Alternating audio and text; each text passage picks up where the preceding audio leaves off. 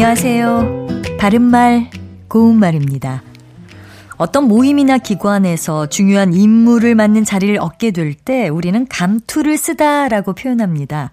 감투를 쓰다는 벼슬자리나 높은 지위에 오름을 속되게 이르는 관용구인데요. 반대로 감투를 벗다는 벼슬자리를 그만둠을 속되게 이르는 말입니다. 원래 감투는 예전에 머리에 쓰던 의관의 하나인데요. 말총이나 가죽 또는 헝겊 따위로 만들고요. 앞뒤에 턱이 없이 밋밋한 모양입니다. 그런데 감투는 이런 뜻 외에도 벼슬이나 지귀를 속되게 이르는 말로도 사용되기 때문에 앞서 말씀드린 감투를 쓰다, 감투를 벗다 같은 관용구가 나오게 된 겁니다. 감투가 들어간 표현으로 벼락감투가 있습니다.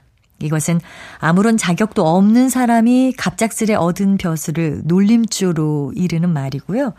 또 김첨지 감투라고 하면 무엇이든지 도깨비 장난같이 없어지기 잘하는 것을 비유적으로 이르기도 하고 또 벼락감투처럼 걸맞지 않은 사람에게 맡긴 벼슬 자리를 비유하기도 합니다.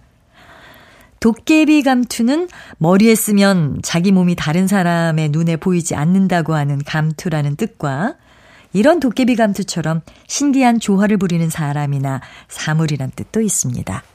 그리고 밥 중에 감투밥이라고 하면 그릇 위까지 수북하게 담은 밥, 그러니까 고봉밥과 비슷하게 쓸 수 있는 표현입니다. 바른말 고운말 아나운서 변희영이었습니다.